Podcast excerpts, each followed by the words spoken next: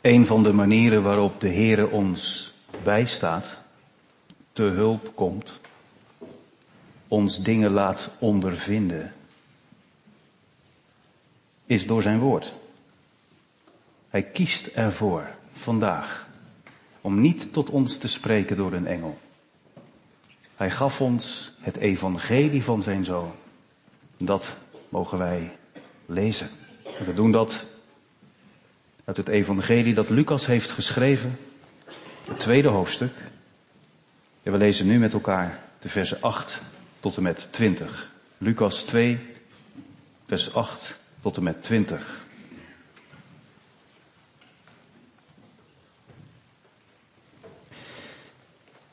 En er waren herders in diezelfde landstreek die zich ophielden in het open veld en s'nachts de wacht hielden over hun kudde.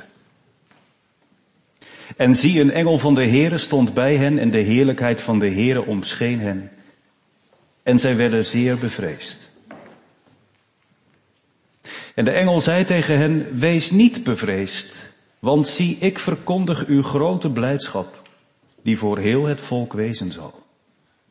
Namelijk, dat heden voor u in de stad van David de zaligmaker geboren is. Hij is Christus, de Heere. En dit zal voor u het teken zijn. U zult het kindje vinden in doeken gewikkeld en liggende in de kribbe. En plotseling was er bij de engel een menigte van de hemelse legermacht die God loofde en zei, eer zij aan God in de hoogste hemelen en vrede op aarde in mensen een welbehagen.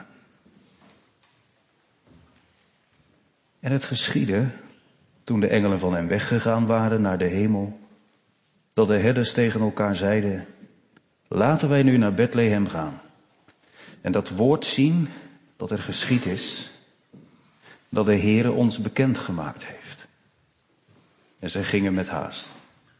En vonden Maria en Jozef en het kindje liggende in de kribbe. Toen zij het gezien hadden, maakten ze overal bekend het woord dat hun over dit kind verteld was. En allen die het hoorden verwonderden zich over wat door de herders tegen hen gezegd werd. Maar Maria bewaarde al deze woorden en overlegde die in haar hart. En de herders keerden terug. En zij verheerlijkte en loofde God om alles wat zij gehoord en gezien hadden. Zoals tot hen gesproken was. Tot zover de lezing van het evangelie.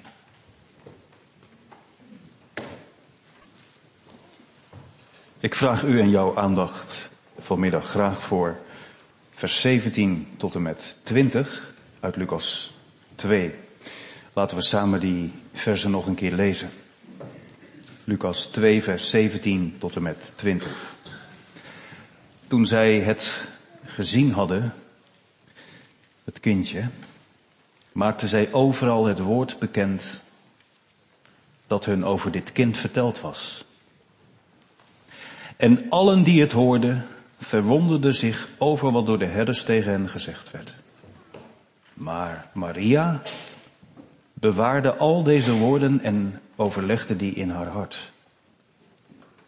En de herders keerden terug en zij verheerlijkte en loofde God om alles wat zij gehoord en gezien hadden, zoals tot hen gesproken was.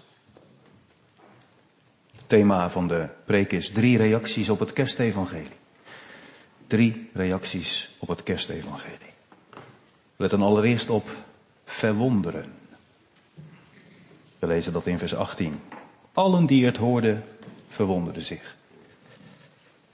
De tweede letten we op bewaren en overleggen. Dat vinden we bij Maria in vers 19. Maar Maria bewaarde al deze woorden en overlegde die in haar hart. Ten derde staan we stil bij verheerlijken en loven. Dat wordt speciaal bij de herders gezegd. Vers 20. En de herders keerden terug en zij verheerlijkten en loofden God. Drie reacties op het kerstevangelie. Ja, geliefde gemeente, jong en oud. Wat is dan dat kerstevangelie?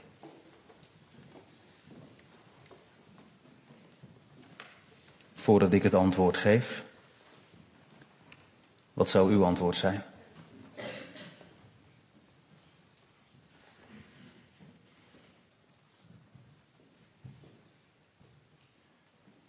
Als de opgevaren Heer Jezus zelf het woord neemt in het midden van zijn gemeente vanuit de troon. En hij laat het door de Heilige Geest hier in de Laankerk klinken als zijn persoonlijke vraag aan jou. Wat is het kerstevangelie? Nee, niet in algemene zin, de feitjes. Waar gebeurt? We zijn oergereformeerd en reformatorisch. We doen er geen titel of jota van af. Fijn. Maar, maar, wat betekent het voor u? Voor jou? Weet u wat mij opviel? In vers 17 dat die herders, als ze het kindje gevonden hebben en hebben gezien, inderdaad, in Migdal Eder, de schaapstoren, ligt in het onderste gedeelte een in doeken gewonden kind in de kribbe. Dan maken ze overal het woord bekend dat hun over dit kind verteld is. Ze zeggen jongens en meisjes dus niet overal en aan iedereen. Oh, die handjes, zo teer. Oh, die hemelse glans over dat kleine babyhoofd. Ze hebben het niet over de aureool boven het hoofd van Maria, de moeder God. Ze reppen met geen woord over hoe de engelen eruit zagen. Ze hebben het helemaal niet over wat ze hebben gezien, per se. Er staat, toen ze het gezien hadden, maakten ze overal het woord bekend dat hen over dit kind verteld was. Welk woord? Nou, kort. Toen de heerlijkheid van de Heere met de engel meekwam op de aarde en ze voor het eerst hoorden dat het kerst zou worden in hun leven, voor heel het volk Israël, toen hebben de woorden uit de hemel geklonken. Wees niet bevreesd. Wat een boodschap geweest.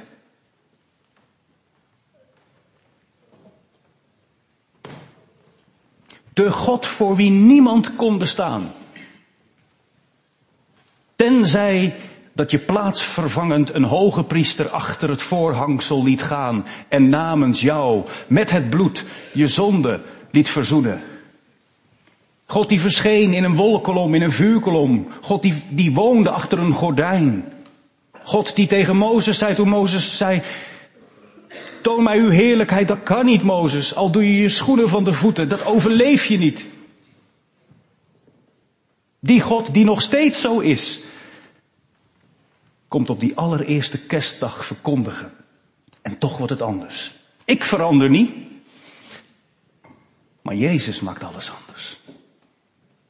Wees niet bevreesd, want zie, ik verkondig u grote blijdschap. Hoor je dat heel persoonlijk? Die voor heel het volk wezen zal. Grote blijdschap. Ja, God verschijnt en mensen vallen niet dood ter aarde, maar in aanbidding voor hem neer. Want God verschijnt met de zaligmaker, de soter, de redder. Daarom is de heerlijkheid van God niet langer dodelijk. Daarom kunnen mensen zoals u, jij en ik net als die herders, tot God gaan, zonder vrees.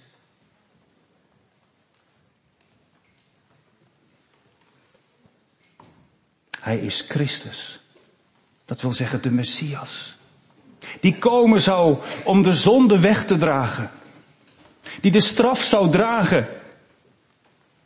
Die ons tevreden aanbrengt. Die onze ongerechtigheden op zich zou nemen. Dat zit er allemaal in dat woordje. Messias. De Bijbel heeft hem al uitgetekend. Je, Jezaja heeft hem al uitgeschilderd en geprofeteerd. En hier komt op aarde in de volheid van de tijd de hemel zich buigen over de aarde. Is er een boodschapper van God die zegt, wees blij. Want uw zaligmaker is u geboren.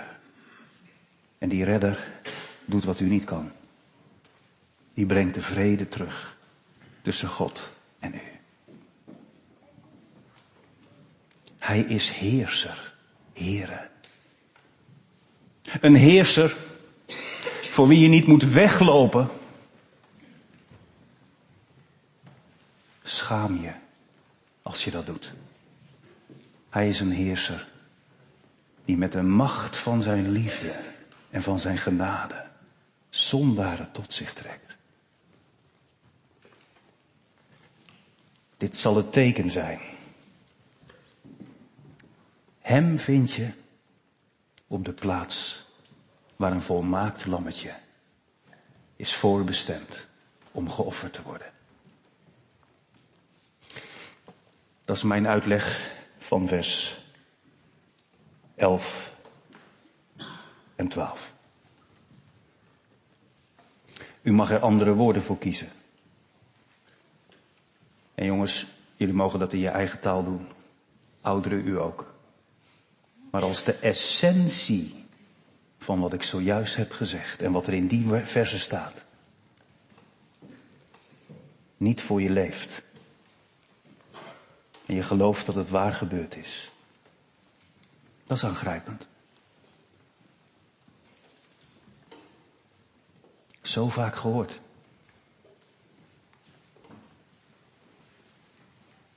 Weten wat het kerstevangelie is. Maar hier van binnen koud, leeg. Jongelui, let erop hè. Nog een keer. Als je denkt, dat komt omdat ik er niet zelf bij ben geweest. Of een oudere die zegt, dat komt omdat ik nog nooit wat heb gevoeld. Ik wacht op een wonder, op een goddelijk licht. Ik wacht op iets buiten bijzonders, bovennatuurlijks. Ik verwacht het hier niet in de kerk. Niet door een eenvoudige preek, niet door een eenvoudig gebed, niet door het eenvoudige geloof, maar, maar dat wat, ja wat. Die herders hebben het gezien, maar ze hebben het helemaal niet over wat ze hebben gezien, ze hebben het over wat ze hebben gehoord. Zij zijn wel ooggetuigen, het is waar gebeurd, maar het gaat om die boodschap. Die boodschap die ook vanavond klinkt. Heden is voor u geboren als dat gezegd wordt tot een volk waarvan in de Bijbel staat dat ze hem niet zullen aannemen. Tenzij dat ze opnieuw geboren worden. Wat geeft ons dan het recht om te zeggen, ja maar dat gaat zomaar niet. Dat kun je toch niet zomaar tot iedereen zeggen? God weet dat wel. Hij weet altijd waar hij aan begint. En hij maakt het af. Het kerstevangelie klinkt ook vanmiddag. Het woord dat van dit kind gesproken is. En dat hebben heel veel mensen gehoord. Dat kan ook niet anders als het overal bekend gemaakt is.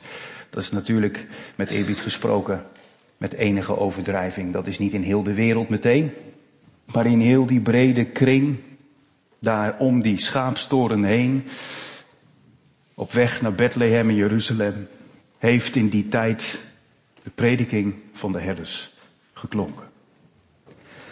Maar waar ik nooit zo bij stil had gestaan, als allen het hebben gehoord, hoe vanzelfsprekend het ook klinkt.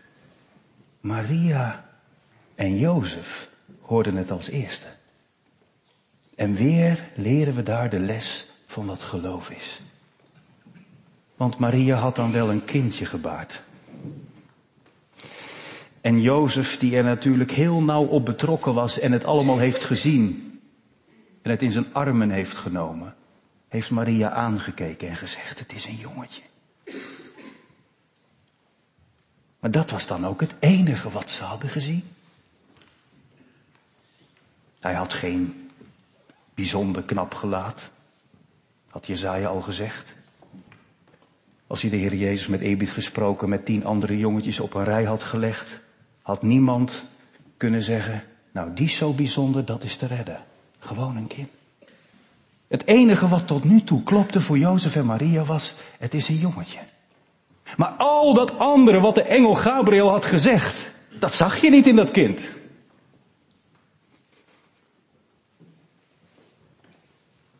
En dan hebben ze goed en wel het kind ingebakerd. En in de kribbe gelegd. En dan komen daar een paar van die mannen. Die schaapstoren binnen. En dan maken ze bekend. Maria, Jozef, dit is hem. De zaligbakker. De beloofde zoon van David. Hier op deze plaats. En weet je Maria, jouw zoon is voor jou geboren. Wees niet bevreesd als je al deze woorden hoort. Ik verkondig jou, Jozef, Maria, grote blijdschap, want dit kind maakt het verschil. Dat klinkt daar helemaal in door. Dat kind brengt zondaren bij de Vader. Dat kind maakt het verschil. Tussen licht en duister, hemel en hel. Je ziet het niet. Nog niet. Maar waar staat in de Bijbel dat God vraagt? Dat wij door het zien vertrouwen. Geloof is gehoorzamen. Hebt u dat al gedaan?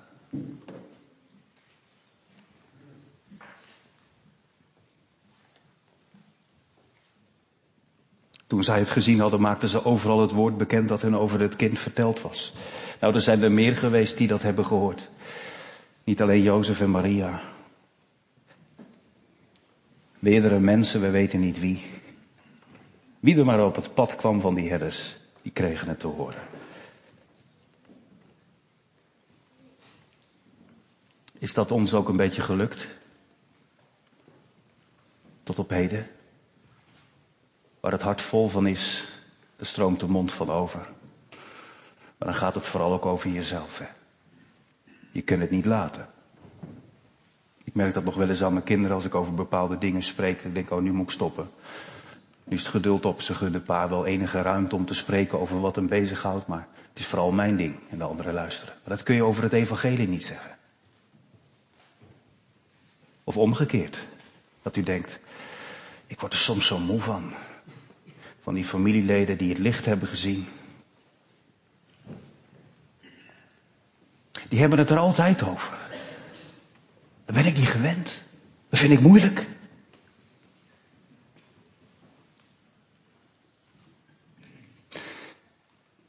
Het gaat er niet alleen om dat wij voor onszelf er zo vol van zijn dat het eruit komt gaat erom dat iedereen vol wordt. Die hebben, de herders hebben niet gedacht, nou mooi, nu hebben wij het binnen. Nu weten wij dat hij voor ons geboren is. Ze hebben wel degelijk gehoord, het is een blijdschap die voor heel het volk is. En ze hebben wel, hoewel ze geen opdracht hebben gekregen om het door te vertellen, ze hebben alleen de boodschap gekregen dat ze het kind zouden vinden in de kribbe. Maar ze beseffen wel, dit kind, en het woord dat over hem gesproken is, dat moet de wereld in. Dat moet iedereen horen.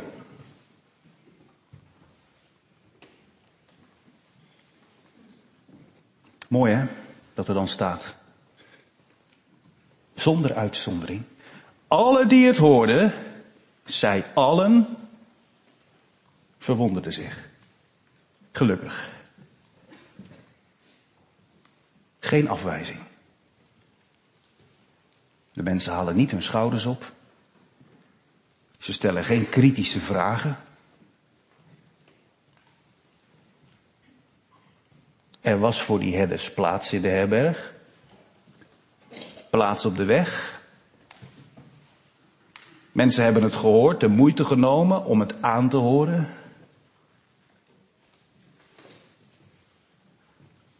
En ze hebben zich verwonderd. Dat is mooi toch?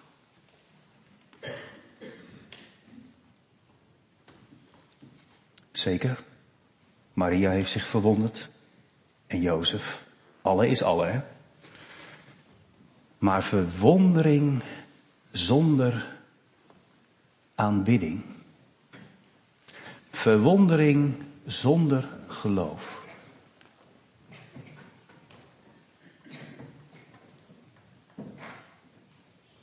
Daar kun je alsnog mee afhaken.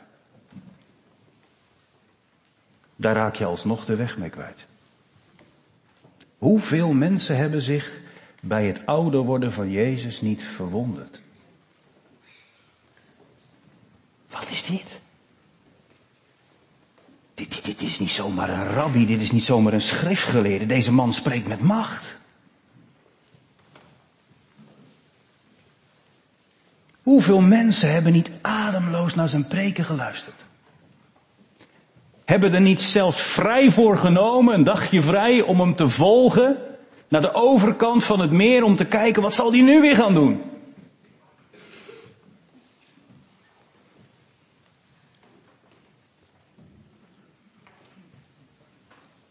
En zelfs Pilatus, die rekent niet zomaar met hem af. En Herodes, die wil hem toch nog eens spreken.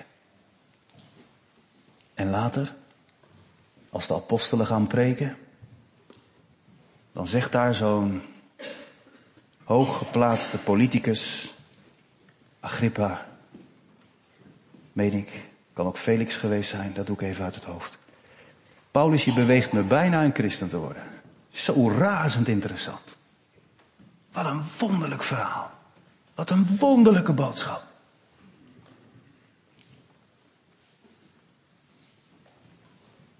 Ik moest denken aan die aangrijpende woorden die Paulus spreekt als hij in de synagoge later in Antiochië is.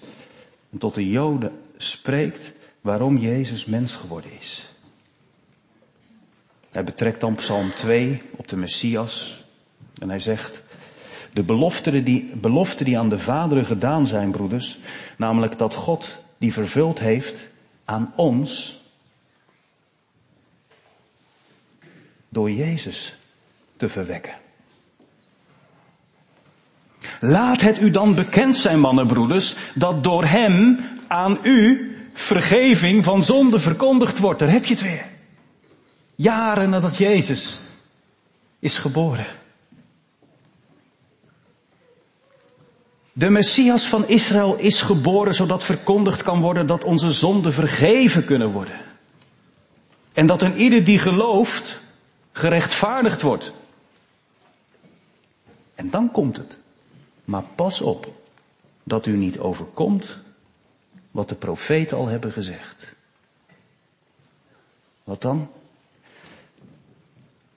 Zie, verachters, verwonder u en verdwijn. Want ik verricht een werk in uw dagen. Een werk dat u niet zult geloven als iemand het u vertelt.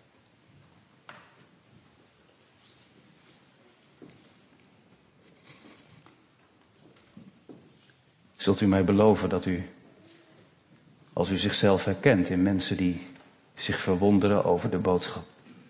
Al jaren naar de kerk gaan. En geloven dat dit waar is. Maar niet gekomen zijn tot geloof. Dat u uzelf niet uh, een schouderklopje geeft vanmiddag. Ik kom er tenminste eerlijk vooruit. Vind het bijzonder, maar niet voor mij. U hoeft u ook niet te schamen hoor. Dat moet u alleen doen als u zo blijft. Maar als u er berouw van hebt, want het ligt toch niet aan God. Het ligt toch niet aan het evangelie? Het ligt toch niet aan Jezus alsof hij niet genoeg heeft gedaan? Schaam u om bij hem weg te blijven. Maar roep de Heer aan, die u ook middels deze preek wil laten horen. U gaat mij te harte. Kom naar mij. Verwonder je niet alleen. Maar geloof alleen. Alle die het hoorden verwonderden zich over wat door de herders tegen hen gezegd werd. Dan een tweede. Bewaren en overleggen. Daar komt er een tegenstelling, hè? Maar Maria, die zich ook verwonderde, Maria doet iets meer. Al die woorden over zaligheid, over de Messias, over vrees en over blijdschap. Al die dingen die over Jezus zijn gezegd, die bewaart ze in haar hart. Later in het leven van Jezus komt er een vrouw naar hem toe en die is zo onder de indruk van zijn preken, die heeft zich zo verwonderd dat ze zegt, Rabbi, zalig zijn de borsten waar u aan hebt gelegen. Zalig is de buik die u heeft gedragen. Die denkt ook, wat zou dat heerlijk zijn als je de moeder bent van zo'n rabbi. En dan is Jezus met eerbied gesproken, maar dat is ze wel. Heel fel. Nee, zalig is hij of zij die mijn woord bewaart. Daar gaat het om. Niet om, nou, ik kan erbij gerekend worden, want ik heb iets bijzonders meegemaakt, dat er een of andere Maria een streepje voor had bij God. God verkiest hetgeen niets is. Het geen verachtelijk is. Hetgeen onedel is. En als je zegt, ja, dat ben ik. Dan hoef je niet te denken dat je weggestuurd wordt. Jezus zegt, weet je wanneer je gelukkig bent? Als je mijn woord hoort en bewaart. Bewaren is een synoniem voor eigen maken. Tot je nemen. Het gaat niet langer langs je heen. Oh ja, God schiet pijlen. Maar wou u zeggen, als het u nog nooit getroffen heeft, dat God zo slecht kan mikken? Iedere dienst in de verkondiging van het evangelie schiet hij de pijlen af. Hij zit goed. Als het ons niet treft. Aan wie ligt dat dan? Kom eens in het licht. Stap eens uit het duister. Hoor het de herders eens zeggen. En zie wat Maria doet. Ja, maar Maria, ja wat? 16 jaar. Ziet alleen een jongetje. Hoort van een paar mannen die ze niet kent. Het bovennatuurlijke. En ze sluit het op in haar hart. Wie wat bewaart, die heeft wat. Nou, dan heb je alles. Prachtig beeld van het geloof, gemeente. Het wordt je aangeboden. En ook al kun je honderdduizend keer zeggen, is dat voor mij? Zo is dat toch ook met een klein kind? Als die een grotere doos Lego krijgt, of niet? Dan die had verwacht. Dan kijkt hij, is die voor mij? En wat zeg ik dan als vader? Ja. En wat doet hij dan? Toch? Als de vader zegt, het is voor jou. En hij denkt, dat kan toch niet? Dan blijft het daar toch niet steken. Dan blijft hij toch niet steken in, ja maar dat heb ik niet verdiend en het had wel wat minder gemogen. Dan gaat het hart open als vader het aanbiedt, als vader het zegt. Dat is wat de Maria heeft begrepen. De zoon van de Allerhoogste, Gabriel zei het al. Die uit mij geboren wordt. Hoewel ik het niet heb verdiend. Hoewel het veel te hoog is. Het me boven de pet gaat. Pas wel in mijn hart. Daar hoort het thuis. Dank u, heren. Dat u het mij vanmiddag weer laat horen. Je zou dat woordje bewaren ook mogen vertalen met bewaken.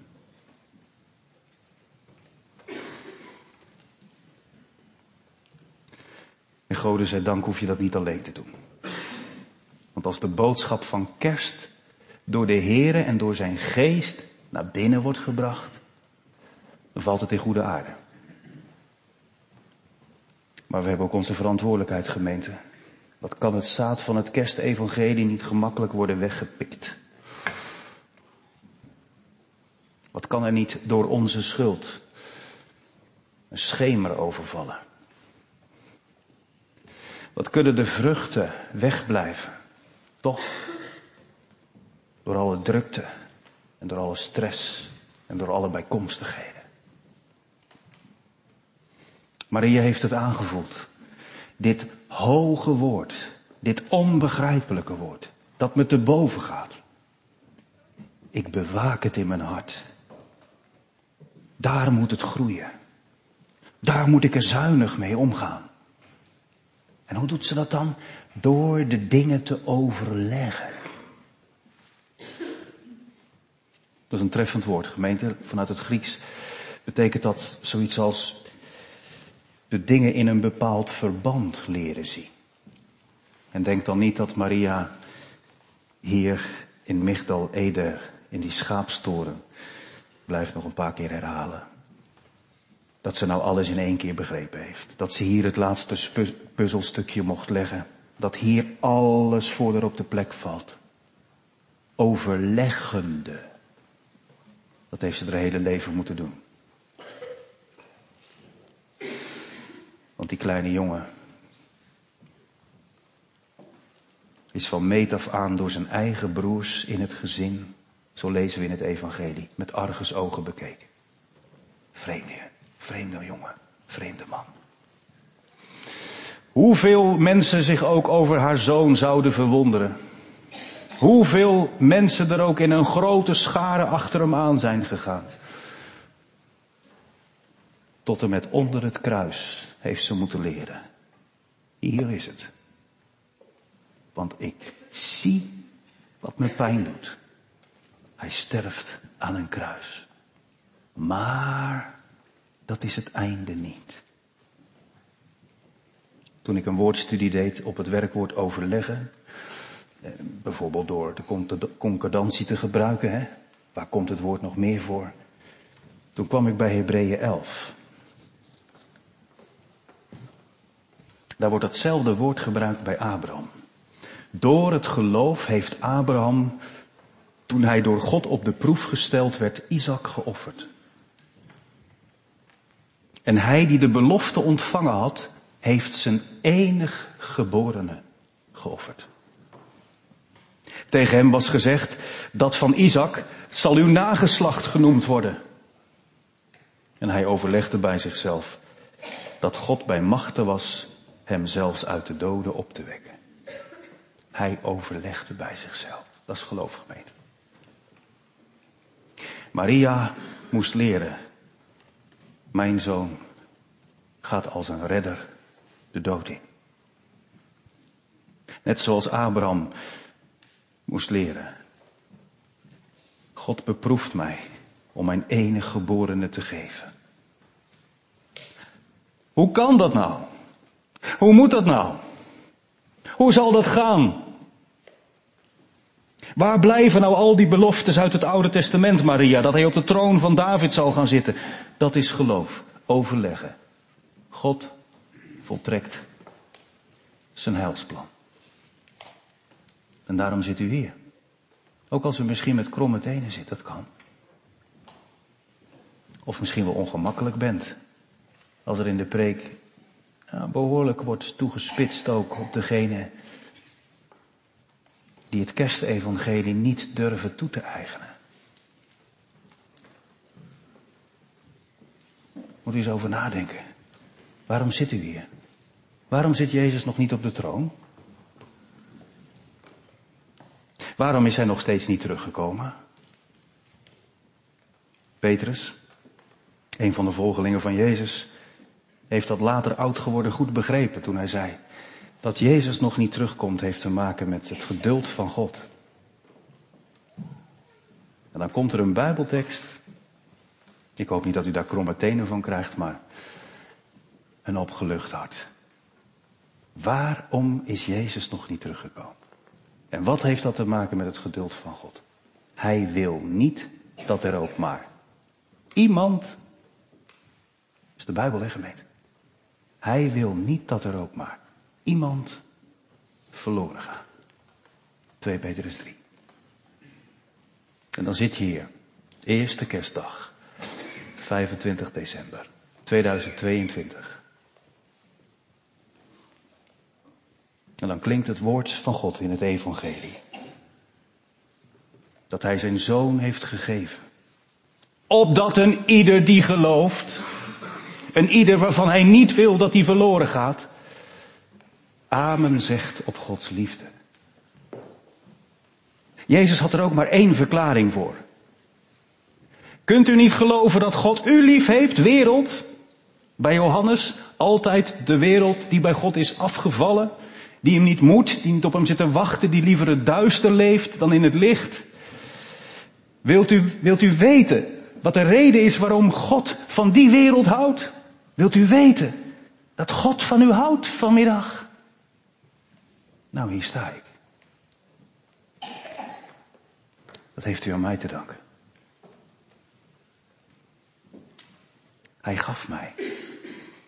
En ik kwam om je eeuwig leven te geven. En wat u mag doen is, met al je vragen en met je zorgen, ook als je dat eerder hebt beleden en dat het misschien al zo'n poos donker is in je hart en denkt, waar is die vreugde? En nou, dan moet die lofzang van die herders nog komen. Dan zie ik helemaal als een berg tegenop, want dan ga ik als een geslagen hond huis, want dat lukt me nou juist niet. Dat je weet, overleg het in je hart. Heere, u die bij machten bent, om een mens uit de dood te laten opstaan. Zou u mij dan niet het evangelie eigen maken. En mij het laten aannemen uit uw hand. Ja, Maria. En dan tot slot de herders. Die gaan naar huis. Waar het dan ook geweest is. Misschien gaan ze weer terug naar de kudde. Ze gaan in ieder geval terug. En ze kunnen niet stoppen. Al hebben ze geen publiek meer. Ze blijven maar doorgaan. Ik was bij een oude dominee. Toen die engelen weer naar het veld terugkeerden, keken ze meteen naar boven. Maar de engelen kwamen niet meer terug. En toen hebben ze tegen elkaar gezegd, daar moet je nou een dominee voor zijn. Misschien wel, met zoveel ervaring. Dat je je dat kunt inbeelden, maar. Toen hebben ze tegen elkaar gezegd, als de engelen dan niet meer lofprijzen, stil mag het hier beneden niet blijven. Ere zij God. Wij zullen het doen. Niet omdat het hoort, maar omdat God het waard is. Dat is het toch waarom hij zo graag de lof op God zingt. Als hij het liefste wat hij had voor je gaf. Als hij er alles voor over heeft gehad om je redder te zijn. Mooi is dat die lijn naar de engelen, vindt u niet?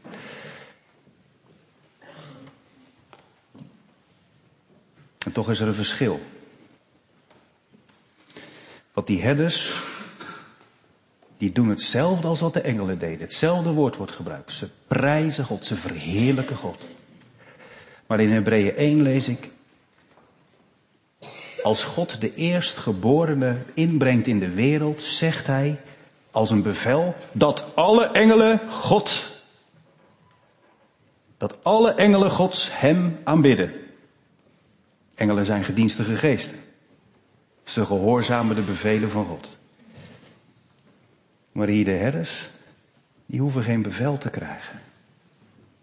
Ze verheerlijken God niet op commando. Gemeente, dat kun je toch ook niet maken? Dat is zo leeg. Gemaakte blijdschap. Gemaakte lofzang.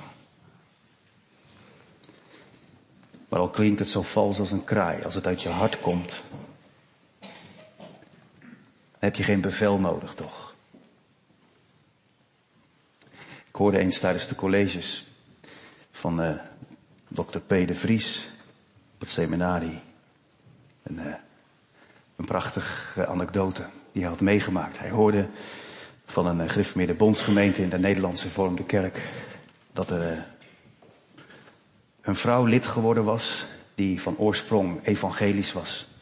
Een hele poos weggedreven was door allerlei persoonlijke omstandigheden. En toen weer in aanraking was gekomen met een paar broeders van die Nederlandse vormde kerk. Teruggehaald werd in de gemeente van de Heren. Schuldbeleidenis had gedaan. En daar zo vol van was. En ze voelde zich eigenlijk best wel op haar gemak in die gemeente, al ging het wat anders dan in haar oude gemeente. De mensen waren ook wel ervan onder de indruk. Soms geeft dat ook wel ja, een bepaalde frisheid als iemand uit een andere cultuur binnenkomt en zo frank en vrij en oprecht mag getuigen dat God alle hulde waard is. Omdat hij haar had gered. Alleen er was één probleem.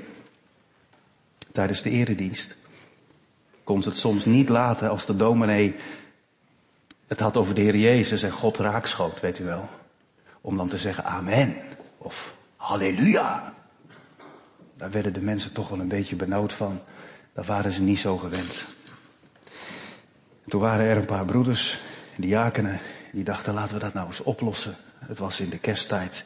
En ze wisten dat die vrouw niet zo heel veel uh, te maken had op financieel gebied. En ja, het was koud en ze dachten laten we er namens de diaconie eens wat dekens brengen. En toen ze die dekens brachten hebben ze ook meteen maar even te sprake gebracht.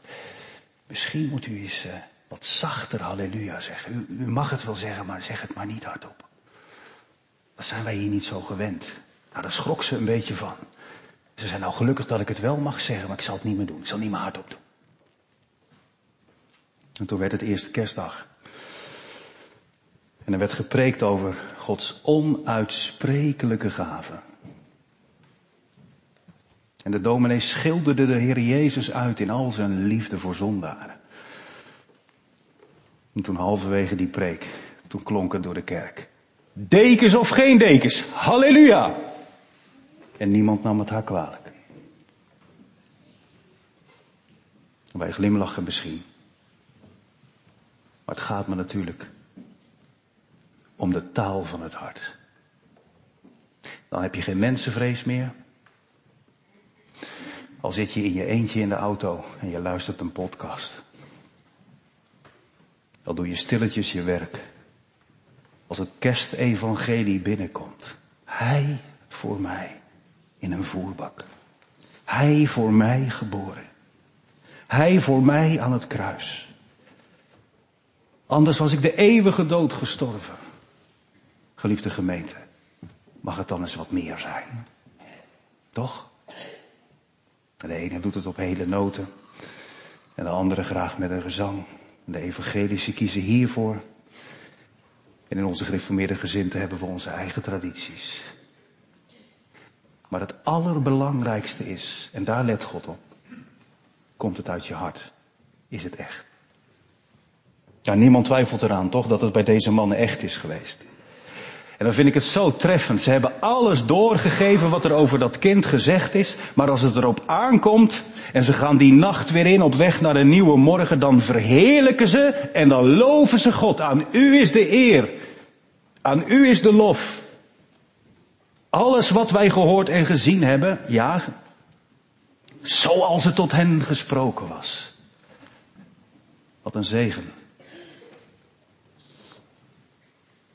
Als ik besef, ik ben geen engel. En ik word het ook nooit. Ik ben mens. In zonde ontvangen en geboren. Maar dat hele patroon van duisternis en ellende. En de verdoemenis waaraan ieder onderworpen is. Wat we al horen bij de doop als kind. Dat heeft God doorbroken met zijn kind. Met de redder. En ik wil geen enkele blokkade voor u opwerpen. Zeg het op uw eigen wijze. Maar mag de lofzang ook uit uw mond en jouw hart komen.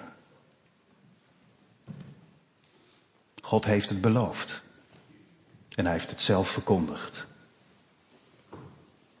En weet u, hoe jaloers je ook kunt zijn op de eerste bezoekers van de geboortedag van Jezus, kijk niet te zeer tegen de herders op.